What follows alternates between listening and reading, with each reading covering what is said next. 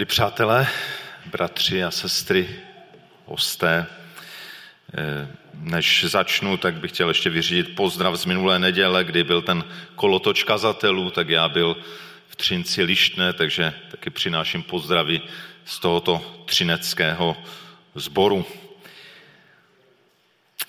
Eh, jednou jeden král se tak probudil a měl takovou dobrou náladu, jak si říkal, tak já udělím někoho z mých početných vězňů v mých věznicích, udělím někomu milost. Propustím ho. Bude se moc vrátit do života. A tahle zpráva se rychle roznesla po, po tom vězení a když tam král toho určitého dne přišel, tak ve vězení nastal obrovský hřmot, protože všichni vězni, když slyšeli, že král prochází kolem, tak se tlačili k těm řížím a volali, králi, dej mi milost, protože jsem nevinný. A jeden přes druhý to překřikoval, jeden víc než druhý, protože všichni tam byli nevinní, samozřejmě, to známe i ze zpráv nebo z různých, to je pořád v každé době stejné asi. Takže to všichni volali a král samozřejmě z toho nebyl moudrý a říkal si, komu teda tu milost udělit, když tam všichni volají, že jsou nevinní a chtějí tu milost. A jak tak tam procházel kolem toho vězení, tak si všiml jednoho vězně, který tam seděl v té kopce, vůbec netlačil, seděl tam a nevolal nic. A to právě krále zaujalo, tak si ho nechal zavolat a ptal se ho, a co ty? Ty, ty nechceš milost? A ten vězen se na podíval a říkal, pane králi, já tu sedím úplně po zásluze, já si to zasloužím, udělal jsem to a to, sedím tady, patří mi to. A toho krále se to tak dotklo, že se rozhodl tu milost udělit právě tomuto vězni. Eh, možná ten příběh znáte a na první pohled pěkně a ten příběh má něco v sobě víc, já se k němu ještě později vrátím, ale zdá se nám takový možná hezký. Na druhou stranu, kdybychom třeba věděli, že zrovna tenhle vězeň spáchal nějaké hrozné činy, zabil třeba dítě nebo něco, tak najednou to, to, to naše srdíčko, které říkal, to je hezký příběh, říkal, no to ne, tak proč zrovna tenhle by měl dostat milost, ten, který spáchal tak hroznou věc. A začneme uvažovat nad tím, co je správné, co není správné, kdo si co zaslouží a nezaslouží. Chtěl jsem tenhle příběh, ke kterému se ještě vrátím, uvést jako takový začátek toho dnešního slova. E, opět se vracíme k té sérii o boží milosti. A e, nevím, už se může prezentace pustit, pokud tam je.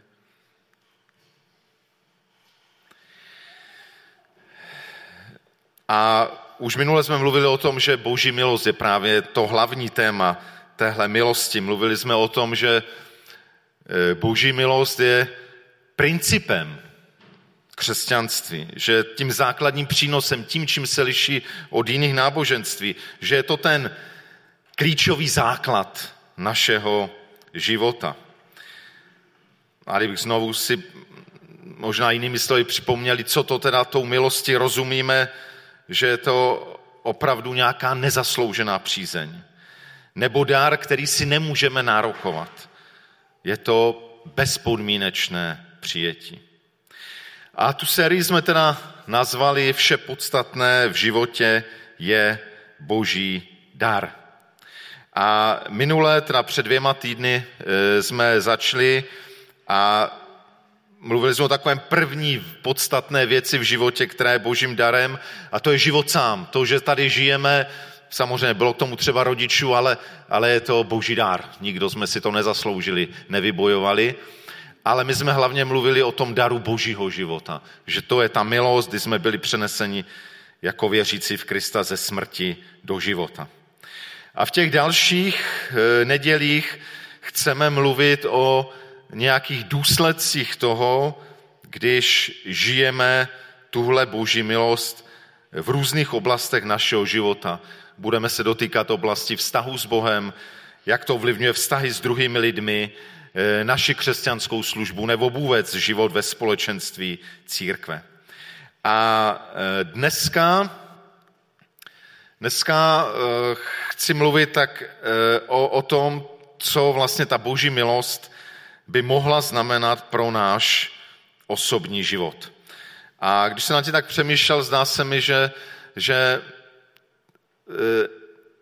jestliže ta milost začne fungovat v našem životě, tak to přináší více věcí, o některých dneska budeme mluvit, ale jednu zvlášť, která mě přišla velmi výrazným ovocem e, života boží milosti v nás. A pokud jste ten název viděli, tak, e, tak to zvláštní ovoce boží milosti v našem životě je svoboda. Vnitřní svoboda. Eh, proto je tam to téma, jak dojít k opravdové svobodě. Původně jsem tam dodal i vděčnosti, ale pak jsem zjistil, že je to tak obrovské téma, že vděčnost si necháme někdy úplně zvlášť, ale vděčnost nakonec roste zase z té svobody, takže dneska se spíš soustředíme na ní. Takový text, o kterého bych se chtěl odrazit, je eh, text Janova Evangelia, 8. kapitoly a budeme číst od 31. verše po verš 38. Eh, je to v rámci takové diskuze, kterou má Ježíš se skupinou posluchačů, eh, skupinou židů, trošku speciální skupinou, jak později uvidíme. A eh, to je takový výsek té konverzace a Ježíš tam říká toto. Ježíš říkal židům, kteří mu uvěřili. Zůstanete-li v mém slovu, jste opravdu mými učedníky. Poznáte pravdu a pravda vás vysvobodí. Odpověděli mu, jsme potomci Abrahamovi a nikdy jsme nebyli ničími otroky. Jak můžeš říkat, že se staneme svobodnými? Ježíš jim odpověděl, amen, amen, pravím vám, že každý, kdo činí hřích, je otrokem hříchu. A otrok nezůstává v domě navždy. Navždy zůstává syn. Jestliže vás tedy syn vysvobodí, budete v skutku svobodní. Vím, že jste potomci Abrahamovi, ale usilujete mne zabít, protože mé slovo nemá ve vás místo. Já mluvím o tom, co jsem viděl u svého otce a vyčiníte to, co jste slyšeli u vašeho otce. Takže jak už jsem prozradil předtím, tím hlavním ovocem, o kterém chci dneska mluvit, je, je svoboda kterou jsme dostali a e, Ježíš tady mluví e, o, o té základní svobodě. Oni jsou potom ještě další druhy, které se z toho odvíjí, ale dneska zůstaneme jenom toho základního, že je to svoboda od hříchu. Ježíš mluví právě o tom, že ten, kdo činí hřích, je otrokem hříchu. Takže to je ta svoboda, kterou nám Ježíš přinesl a je to on, kdo nás osvobozuje. Jestliže vás tedy syn vysvobodí, budete v skutku svobodní. To je to podstatné otroctví, ze kterého nás Ježíš přišel vysvobodit. A e, ten text, který jsme četli, nám může trošku nastínit takovou cestu, cestu k té svobodě a já to jenom velmi letmo projdu, protože to není úplně to základní, o čem chci mluvit, ale ale odpovídá to na tu otázku, která je v názvu toho dnešního kázání. A vidíme tam takové čtyři věci. E, prvně zajímavé, že Ježíš to říká židům, kteří mu uvěřili. A to je opravdu první krok té vnitřní svobodě. Víra. Uvěřit v Ježíše. Potom to druhé, co Ježíš říká těm, kteří už uvěřili, vyzývá k tomu, aby zůstali v jeho slovu. Takže to, co přivádí ke svobodě, je Ježíšovo slovo a jak jeden takový parafrázovaný překlad překládá toto místo, eh, překládá to zůstanete-li v mém slovu, přijmete-li trvale mé slovo do srdce a budete se řídit tím, co říká. Přijmete-li to slovo do srdce a budete se jím řídit. To je tedy ta cesta, kterou to slovo může vypůsobit, že se staneme svobodními. Je ta cesta Ježíšovo slovo. A pak, zůstaneme-li v tom slově, poznáme pravdu. Myslím, že bratr Kuba Čudek někdy v létě trošku o té pravdě mluvil, tak do toho nechci moc zabíhat. Určitě pod tou pravdou můžeme rozumět pravdu Božího slova, konec konců Ježíš to dává do souvislosti s jeho slovem, ale e, je tam ještě něco víc, je to nakonec syn, který nás osvobodí. Takže tou živou pravdou, e, která nás vysvobozuje, je Ježíš sám. A to, že se nás jeho pravda nějak osobně dotkne. A tak, jak dneska Karel mluvil o tom svědectví, není to jenom o tom, že uznáme rozumově, že tu pravdu nějak jako bereme, ale, ale že se to že dovolíme, aby se dotklo našeho srdce, aby skrzení živý Ježíš se nás dotkl. A tato pravda, když ji poznáme, je ta, co vede ke svobodě. Možná byste si řekli, ten Jarek to si nějak pomýlil dneska, protože je série o milosti a mluví se o tom, že e, nebo chtěl mluvit o tom, že ovocí, ovocem milosti je svoboda a najednou tady vlastně mluvíme o něčem jiném. Mluvíme, že pravda osvobozuje. Kde je tedy v tom milost? E, možná si vzpomenete, když v tom samém evangeliu, Janově evangeliu, e, no to si možná takhle nespomnete, když se takhle zeptám, ale kdyby, kdybyste hledali v Janové evangeliu, kdy poprvé se tam mluví, používá slovo pravda. Je to hned v prvním kapitole a používá se tam na dvou místech.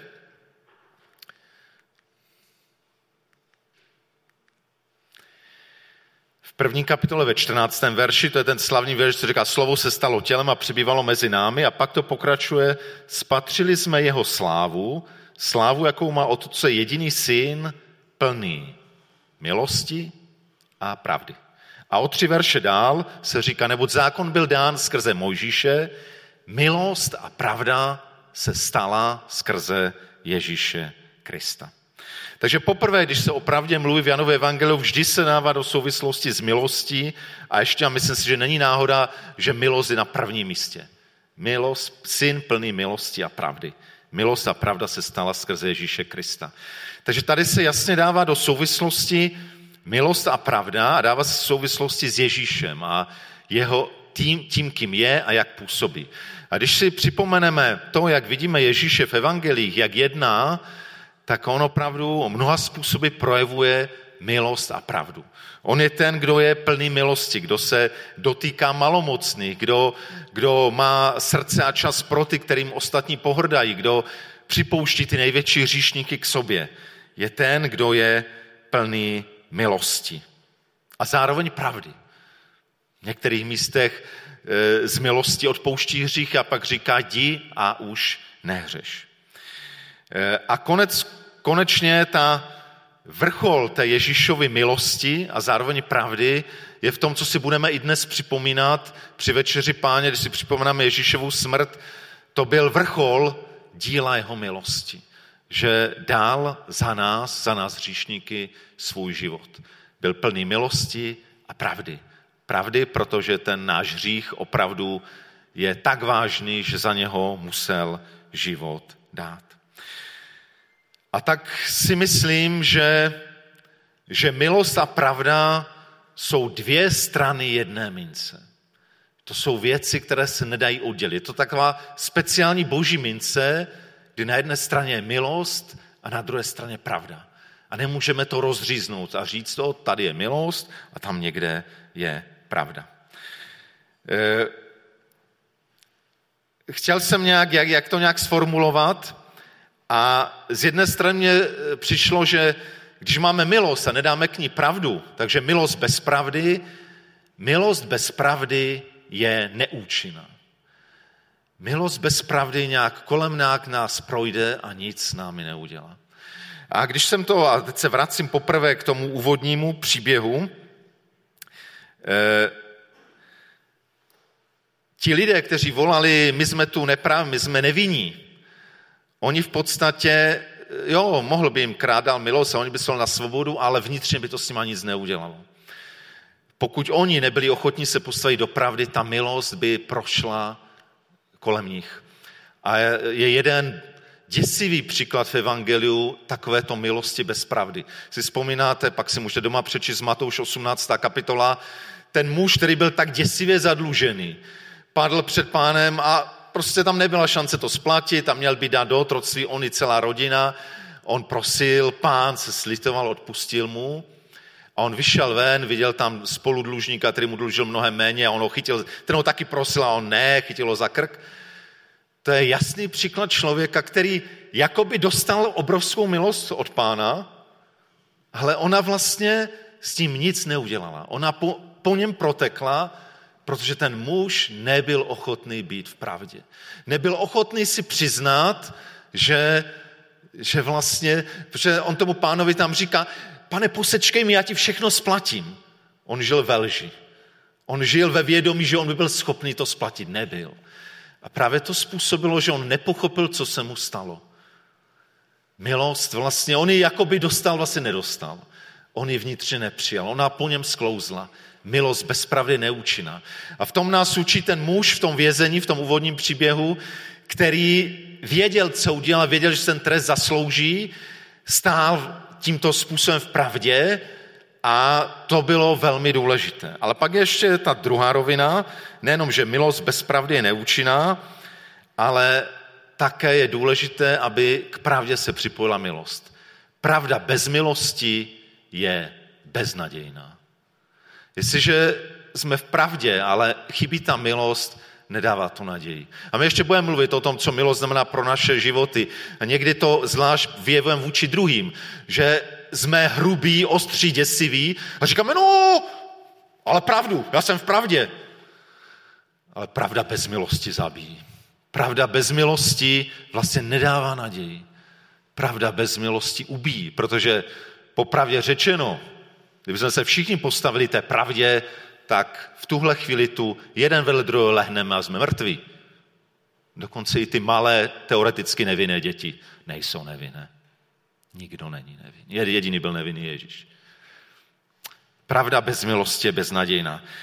A proto ten muž potřeboval přijmout pravdu té královy velkorysosti. To, že ta jeho velkorysost, jeho milost je větší než to, co on udělal. Takže milost a pravda je něco, co jde spolu. A takže, jestliže mluvíme o tom, a Ježíš mluví o tom, že pravda vás osvobodí, tak to můžeme jinak přeložit milost a pravda vlastně. Milost. A milost je vždycky to, co je první. Milost je to, co dává svobodu. A tak kdybych, eh, a chci mluvit o, o některých důsledcích života z boží milosti, pod boží milosti pro náš osobní život, eh, a můžeme to právě docela vidět na tom obrazu, představit, že jsme byli opravdu v nějakém takovém vězení a pak jsme z něho byli puštěni a někteří to vnitřně takto prožili, když hodně prožívali ten starý život nebo život pod hříchem. Tak to první, co život pod boží milosti způsobuje, ten, ta, ta svoboda, kterou, která boží milost, kterou boží milost přináší, je uvolnění od vnitřních tlaků. Uvolnění například od vnitřního tlaku výčitek nebo pocitu viny. Je nám odpuštěno z milosti, můžeme být od výčitek a pocitů viny uvolnění. Ale můžeme být taky uvolnění od e, snahy si něco u Boha zasloužit, od snahy něco vydolovat, vydobít svým výkonem. Kolik lidí a možná i křesťanů žijí pod neustálým tlakem. A dneska to tak je, svět tím žije. Jsme pod tlakem výkonu, pořád víc, víc, musíš makat, makat, makat, jinak prostě neobstojíš. A to vytváří vnitřní tlak a může to být i v té duchovní oblasti, v té fyzické, někde se to propojuje. A jestliže žijeme pod boží milosti a víme, že to není v první řadě o nás, o tom, co my vybojujeme, o tom, co my si zasloužíme, může to nádherným způsobem nás uvolnit. Můžeme žít uvolnění od těch tlaků. To je jedno ovoce života pod boží milosti. Jestliže se dostaneme z toho vězení na svobodu a opravdu to prožijeme, tak to musí vypůsobit vděčnost. To právě chybělo tomu prvnímu muži, z Matouše 18, kdy tak obrovským způsobem mu pán odpustil, dal mu milost a on to nepochopil. Kdyby byl plný vděčnosti, tak přijde k němu ten druhý dlužník, on mávne rukou a řekne, ty co, víš, kolik mě bylo odpuštěno, on zapomeň na to. On to neudělal, protože ta milost po něm sklouzla. Nepřišla do jeho srdce. A proto nebyl vděčný. Vděčnost je dobrým signálem toho, že jsme aspoň nějakým způsobem pochopili a prožili, že žijeme z boží milosti. Takže vděčnost je ovocem boží milosti, života pod boží milosti. S tím souvisí radost, to je hodně něco podobného. Člověk, který ví, že ve vězení, že nemá šanci dostat ven a najednou je propuštěný, tak skáče prostě, eh, to už jsem tu někdy říkal, že dva, tři metry vysoko a dělá světový rekord ve skoku do výšky. Prostě radost. Radujeme se víc, když vyhraje Třinec, anebo hokejisté v Nagánu, nebo cokoliv, nebo vyhraje moje oblíbená strana ve volbách. Prostě tohle je ještě něco úplně jiná rovina. To radost, když boží milost eh, přijde a my přijmeme, prožijeme.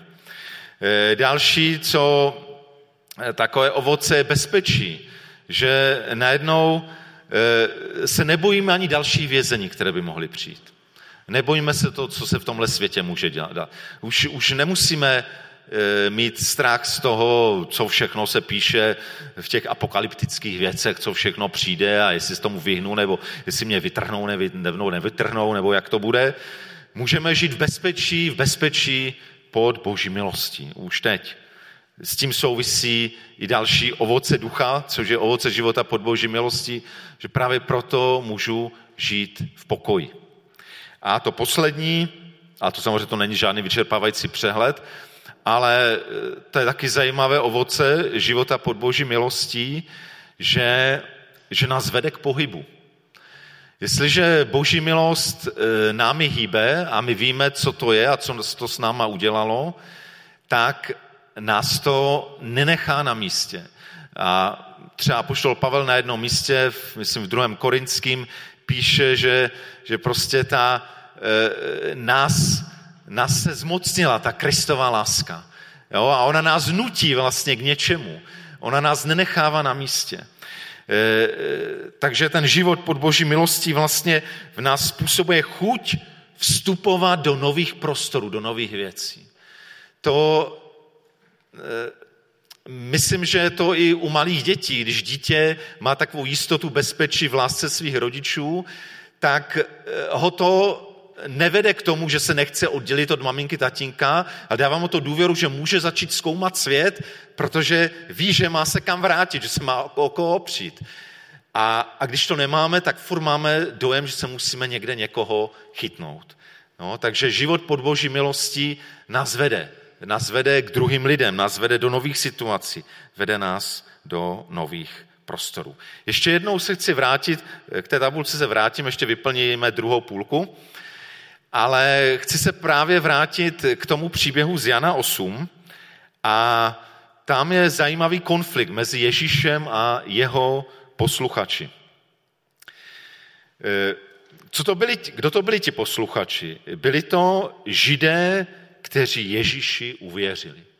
Takže byli to příslušníci vyvoleného národa a nejenom, nebyli to nějací, máme mnoho míst v písmu, kde Ježíš Eh, mluví tam s těmi farizeji a těmi nejvýše postavenými, těmi jeho protivníky. Tady je to řeč k lidem, kteří mu uvěřili. Nějakým způsobem se jich dotklo to, jak Ježíš mluví, co dělá, uvěřili mu. Nicméně oni se v tom zasekli, v tomhle procesu. A jakmile Ježíš říká věci, které se mu úplně nelíbí, že pravda vás vysvobodí, tak se najednou zastaví a říkají, no počkej, počkej, počkej, co to říkáš? My jsme přece židé, my jsme Abrahamovi potomci, my jsme nikdy nikomu neotročili. E, tam je otázka, jak to mysleli, jestli to mysleli v tom duchovním slova smyslu, že nikdo nemůže zotročit, anebo trošku zapomněli na minulost i přítomnost, pod kolika národy, počínaje Asyřanů, Babylonianů a tak dále, e, byli otroky, to je jedno, ale jsou prostě hrdí na to, že jsou Abrahamovi potomci a jak ty můžeš říkat, že my se staneme soudní, my jsme svobodní. Je zajímavé, že v tu dobu eh, mnohé židovské kruhy v té Ježíšově době věřili, že vlastně židé jenom proto, že jsou židé, jenom proto, že jsou tělesně Abrahamovi potomci, budou vlastně na konci času mezi těmi zachráněnými, mezi těmi spasenými, protože prostě mají ten správný původ, jsou Abrahamovi potomci. A Ježíš to vidí dost jinak. A říká, jo, vím, vím, že jste potomci Abrahamovi podle těla, ale to není to podstatné. Podstatné je, co ve vašem srdci a vy, přestože jste udělali první krok a jako byste mě uvěřili, ve skutečnosti vám nesedím. A přijde čas, kdy mě opravdu budete chtít zabít a zabijete mě, protože mé slovo nemá ve vás místo. Ne, nenastalo to, že zůstáváte v mém slově, poznáte pravdu, ta vás osvobodí. Vy předtím utíkáte. Vy nechcete poznat pravdu, která vás osvobodí, že ta pravda je drsná. Ta pravda říká mimo jiné, že tvůj etnický původ a to, že tři generace tvých rodičů byli v církve bratrské a že tví rodiče nebo někdo byli kazatele, to nemá před Bohem, co se týká tebe, nic, to nic neznamená. To tě nezachrání. Klíčové, jo, klíčové je to, jestli Ježíšovo slovo, Boží slovo má místo v našem srdci. A pak tam Ježíš mluví o tom, kdo kam patří. Mluví o tom, že on co viděl u svého otce a pak mluví k těm posluchačům, říká, no a tam je něco s tím vaším otcem.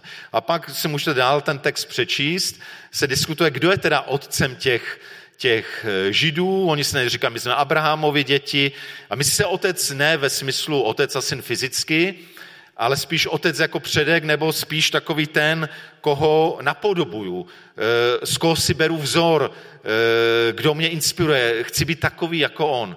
A Ježíš jim říká, ne, ne, ne, vaš, vaším otcem není Abraham, protože ten jednal úplně jinak. Vaším otcem ani není Bůh, protože to byste mě milovali. Vaším otcem je, to je ta drsné, to říká Židům, kteří mu uvěřili, říká, vaším otcem je, znáte to, že? Ďábel. Otec lží. A pětkrát tam mluví o lžích. Opak pravdy. A myslím, že tenhle konflikt nám a že je důležité to vzít na sebe. Na nás, křesťany, myslím si, že e, to můžeme vzít jako obraz křesťanů, kteří sice Ježíši nějakým způsobem uvěřili, ale nežijí pod boží milostí. Žijí bez té boží milosti. E, vůbec jsme si na tom nedomlouvali, ale věřím, že Duch Svatý to dělá. E, kdo jste tu byli před týden poslouchali, já jsem to, nebyl jsem tu, ale poslouchal jsem to od bratra Kašpárka, a, a zase tam dotýkal toho tématu milosti a mimo jiné z toho slova vyznělo to, že ta úžasná boží milost je pro koho? Pro každého. Úžasná boží milost pro každého. Ti služebníci tam vyšli že a hledali tam kohokoliv e, můžou najít. Úžasná boží milost je pro každého, ale e, je potřeba tu milost přijmout a žít i v každodenním životě. A to byl obraz toho svatebního roucha, který každý musel mít. Milost je sice pro každého, ale potřeba ji přijmout a žít i v každodenním životě. A tak, jak jsme měli tu tabulku těch, eh, co to znamená žít pod boží milostí, žít na základě boží milosti, jaké určité důsledky v tom osobním životě to má, tak zrovna tak můžeme v kontrastu dát, co znamená žít bez boží milosti. A je to v kontextu toho, že Ježíš to říká židům, kteří mu uvěřili. Nemluvme teď o nějakých lidech, tak jak to říkal bratr Kašpárek, to není o těch lidech, kteří jsou venku a vůbec ještě Ježíš nepoznali. To je o nás, lidech, kteří něco o Ježíši víme, nebo tvrdíme, že jsme mu uvěřili, tvrdíme, že nějak z boží milosti jsme zachráněni, ale náš život může svědčit o tom, že možná to je pravda. Možná před 38 lety se něco stalo a my jsme byli tehdy zachráněni. Ale víte, to, to, to heslo jednou spasen, vždycky spasen má stejnou logiku, jako mladší už to neznáte, ale když nám 40 let po únoru 48 komunisti říkali, no ve volbách v roce 46 komunisti vyhráli, takže proto máme mandát tu vládnout na věky věků. De facto, oni neříkali na věky věků, ale, ale vlastně říkali navždycky. To je stejná logika. Tam se něco stalo v roce 46, takže my v roce 88 pořád v tom budeme šlapat. Stejná logika je říct, ano, já jsem před 38 lety se přihlásil, uvěřil jsem, ale Důležité, co je teď. A tak můžeme vzít kontrasty nebo k tomu, jaké je ovoce života pod boží milosti. Takže ten, kdo je pod boží milosti uvolněný od vnitřních tlaků, zatímco o životě bez, moži, bez boží milosti svědčí to, že ty vnitřní tlaky mě ovládají a sužují. E, sužují mě poci, výčitky, sužují mě pocity viny, nebo, nebo právě tu potřebu si nějakým způsobem Pána Boha udobřit, zasloužit si, mám nějaké to, ten motor té, té výkonnosti, ten vnitřní tlak, který mě vede, který od rána se nastartuje, od rána mě říká, tohle musíš, musíš, nesmíš, tu musíš projít. Jestliže tohle, takový motor nám ráno nastartuje, a zvlášť se to týká duchovní oblasti, ale ono to někde může být propojené s tím běžným životem, tak to může být znamení toho, že, že nežijeme pod boží milosti. Žijeme bez ní. Žijeme vedení těmito vnitřními tlaky. Ten, kdo žije bez boží milosti, v jeho životě velmi chybí vděčnost. Protože v podstatě, tak jako ten, ten kterému bylo odpuštěno tak obrovský dluh. A e, automaticky nás to staví do toho, že se točíme hodně kolem sebe, do soběstřednosti. E, máme dojem, že všechno si musíme vybojovat, všechno si musíme zasloužit, nikomu se nedá věřit, je to o mně, držíme se sami sebe a to má někdy takový smutný důsledek, čím Člověk, který takhle žije, čím je starší, tím méně dokáže ovládat vlastně ty v démony, kteří jsou v nás. A stále více projevuje právě ty hříšné, hříšné sklony, které ten člověk má, které už nedokáže držet v sobě a, a projevují se prostě v kontaktu s lidmi. Tak to je opak věčnosti. E, život bez boží milosti, místo radosti, ti lidé křesťané nejsou radostní, ale hodně bývají negativističtí. Ten negativismus se třeba projevuje v tom, že eh, klademe důraz eh, na to, co není. Eh, pořád nám něco chybí, pořád si stěžujeme, pořád říkáme, no ale, ale, ale, ale, ale. Jo, to je vlastně opak té radosti, to je projev negativismu. Života bez boží milosti. Nebo když jo, pořád nějakým způsobem vzdycháme, život je příliš těžký. Můžou přijít okamžiky, kdy opravdu padáme pod tím břemenem a bojujeme. Jo? Nechci, nechci tady někoho, kdo je možná teď v těžkém nějakém období e, e, nějak e, kárat jo, za něco. Ale jestliže je to trvale náš postoj, se děje, co se děje, pořád říkám, no ale, ale, ale kdo ví jak a co, tak to vlastně svědčí o něčem, co je hlouběji v nás. Není to o okolnostech. Bez ohledu na okolnosti pořád jsme s něčím nespokojení, pořád je něco špatně, pořád nám Pán Bůh nedal dost, pořád je ten život příliš těžký. Život pod bezboží milosti taky znamená, že se vůbec necítíme bezpečně. Svět je pro nás nebezpečný. A já nechci říct, že není. Jo? To e, důležité možná e, to nevyhrotit a říct, no e, jo, snadno teď můžete zneužít to, co říkám a říct, a jak to, jo, ale rád s vám budu o tom diskutovat. Ale ano, svět je plný nebezpečí. Ale jestliže vidíme ta nebezpečí větší než Boha, jestliže ta nebezpečí jsou větší než Boha, ve kterého věříme, tak opravdu věříme v modlu. Protože náš Bůh je větší než tenhle svět. Náš Bůh je větší než všechna nebezpečí, která v tomhle světě jsou. A e, proto, jestliže příliš vidíme ta nebezpečí a všeho se hrozíme, e, myslím si, že je důležité e, nebezpečím předcházet a je to i úloha nás, vedení církve, dávat pozor, aby do církve nevniklo něco, něco negativního. Na druhou stranu, jestliže ta nebezpečí vidíme všude, za každým rohem vidíme toho zlého, tak to může svědčit o tom, že, že, že jsme někde poudešli někam jinam. Že náš Bůh je příliš malý a ten, ty démoni jsou příliš velcí. Potom samozřejmě nežijeme bez boží milosti, nemůžeme mít pokoj, žijeme ve strachu, ono to souvisí s tím předchozím. E, jsme stále ve strachu z toho, co bude, jak bude a e, to je život právě bez boží milosti. No a samozřejmě bez boží milosti vůbec nemáme odvahu na nové věci. Život bez boží milosti se projevuje v tom, že chceme neustále jenom konzervovat to, co bylo. A vím, že v církvi je vždycky ten tlak a i v tom cestě obnovy jsme hledali a modlíme se za to, abychom věděli, co dobrého zachovat a na co se podívat a říci, no to bylo dobré, ale ten čas toho minul, my musíme někde dál. Přátelé, jestli se budeme bát jít dělat nové kroky.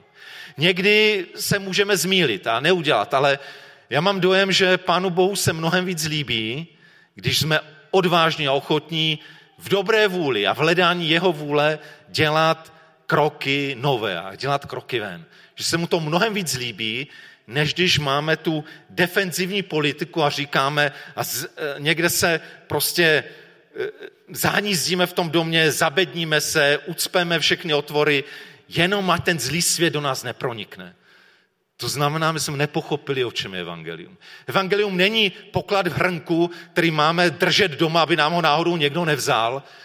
Evangelium je síla, která jediná může změnit a proměnit tento svět.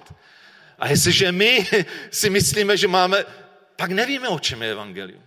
Samozřejmě musíme být obezřetní, jo, to, eh, jo, a vždycky nemůže člověk říct všechno, ale teď život bez boží milosti je právě ten, kde jsme příliš defenzivní, kde jsme příliš ustrašení, kde jsme zapomněli na to, jakého máme Boha a jaké můžeme světu nést evangelium.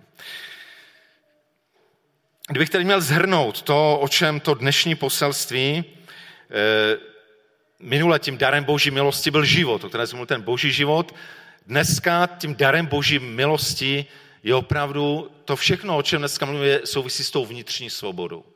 Myslím si, že svoboda je něco velikého, čemu nás Bůh povolal.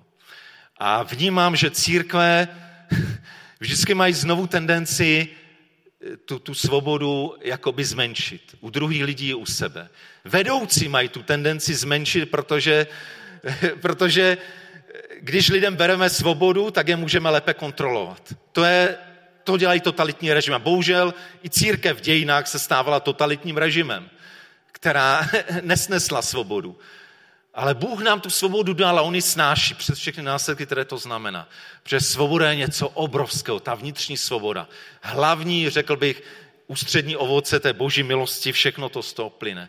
Takže to je darem boží milosti, vnitřní svoboda, která přináší uvolnění od tlaku, vděčnost, radost, bezpečí, pokoj a ochotu a chuť vstupovat do nových věcí. Otázka je, přirozeně, kde jsme? Kde se nachází každý z nás?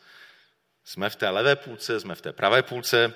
Teď to není o levici, pravici, já jsem spíš pravicový, ale zrovna ta pod boží milostí mám dneska vlevo, to je úplně jedno. A jak, jak to poznat? No, myslím si, že my budeme mít někdy něco zleva, něco zprava. E, jak to poznat? A v tom mě zaujalo jeden citát takového velkého duchovního učitele Watchmana který řekl, Eh, co je v nás, to se projeví, když začneme mluvit. O čem hovoříme a jak mluvíme, zjeví naše srdce. Ještě jednou. Co je v nás, to se projeví, když začneme mluvit. O čem hovoříme a jak mluvíme, zjeví naše srdce. Očmeny eh, říká, nemusíme dělat nějaké velké, hluboké analýzy a průzkumy. Stačí, když to sami nevíte, zeptejte se lidí kolem vás, jak mluvíte. O čem mluvíte a jak mluvíte. A to, a jestli tam něco najdeme z té levé půlky tabulky nebo z té pravé. A to nás uče. A je to tak, že ve svém životě někdy děláme ty kroky, žijeme pod boží milostí a někdy nás to nějak přemůže a jakoby ta milost se vypr, vyprchá, my žijeme a jednáme a reagujeme jak ten svět. Jo? Takže to je přirozené, že my tam někde E, mezi tím. Nikdo z nás nebude asi čistě vlevo a čistě vpravo, ale ta řeč, říká Watchmeny, je dobrým kritériem. A tak takovou možná jednu aplikaci, kterou bych pro nás měl, abychom možná zkusili, možná se zeptat někoho, anebo i v těch příštích dnech si trošku všímat vlastní řeči. Jak vlastně, o čem mluvím a jak mluvím. A mluvím tak, že furt je všechno negativní, nebo, nebo ze mě mluví strach, nebo soběstřednost, nebo nějaké tlaky, nebo naopak z toho, co uh, mluvím, uh, to vyjadřuje vděčnost, nebo radost, nebo pokoj, uvolnění od tlaku. Zkusme sami sebe sledovat, nebo poprosit někoho blízkého, aby nám v tom pomohl a pomohl nám objevovat, kde třeba, kde selháváme, kde vykračujeme a nežijeme pod boží milostí. Když se úplně na závěr vrátím k tomu úvodnímu příběhu, vlastně má pro nás takovou dvojitou výzvu. Eh, eh, ten muž byl úžasný v tom, že věděl, že si zaslouží sedět v tom vězení. On vlastně uznal, on uznal pravdu své viny. A to je první důležitý krok. Abychom věděli, že potřebujeme tu milost, věděli to, že, že opravdu sami bez sebe, sami bez Boha jsme hrozní. Nebo byli by jsme hrozní, kdyby nás třeba boží milost nedržela už od mladého věku. Takže to je první, potřeba to uznat.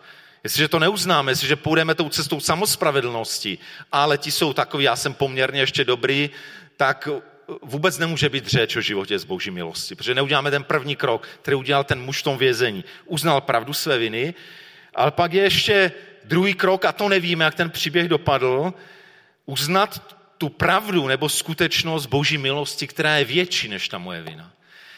A to je důležité, aby ten vězeň uznal, že nejenom, aby se nechal propustit e, z vězení, ale aby vnitřně přijal, že, že to není o tom, že se to zaslouží, ale že tu milost on osobně dostal a že ona nejenom ho navenek změnila jeho okolnosti, ale že může vnitřně proměnit jeho život.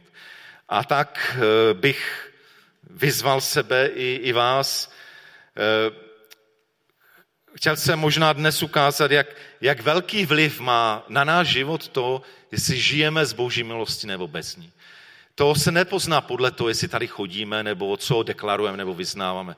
To se pozná v tom, jak ve svém životě reagujeme, o čem a jak mluvíme, jak jednáme, o čem a jak přemýšlíme. A je to výzva pro každého z nás, abychom se znovu vraceli k těm, tomu zdroji, k těm pramenům abychom nejenom boží, o boží milosti mluvili a ji vyznávali, ale aby jsme dovolili, aby proměnila naše srdce, aby jsme z ní žili, aby jsme žili pod její mocí. Pane Ježíši Kriste, tak ti moc děkuju za, za to, že, že už nemusíme žít jenom, jenom pod nějakým zákonem, který my nejsme schopni naplnit. Že v tobě přišla do tohoto světa milost a pravda. Děkuji ti za tu pravdu o tom, že všichni jsme vinni. Za to, že já, tak jak říkal apoštol Pavel, jsem největší z hříšníků. A bez tvé milosti bych nikdy neměl šanci. Bez tvé milosti bych nestál tady. Bez tvé milosti ani si neumím představit, kde bych v tuhle chvíli byl. Ale určitě ne tady. A určitě ne za tímhle stolem. Ale děkuju za to, že tvá milost je větší než ta temná pravda o, o tom, co je hluboko v našich srdcích, nebo možná hluboko v naší minulosti, nebo co se dotýká naší přítomnosti. Děkuju, že tvá milost, která osvobozuje, která uvolňuje, která dává pokoj, radost a vděčnost, je k dispozici každému z nás, že tvá milost je pro každého, že tvá milost je větší než každá temnota, že tvá milost je větší než každá vina. Pane Ježíši, moc tě prosím, abys v tom čase, kdy tak víc mluvíme a přemýšlíme nad tvou milostí, aby to nebyly jenom nějak slova, které zase projdou kolem nás, ale aby to bylo něco, co, eh, skrze co se tvůj duch nás bude moc dotknout a bude moc něco v nás změnit. A bude moc působit, aby eh, boží milost nás změnila, aby to viděli lidé kolem nás. Amen.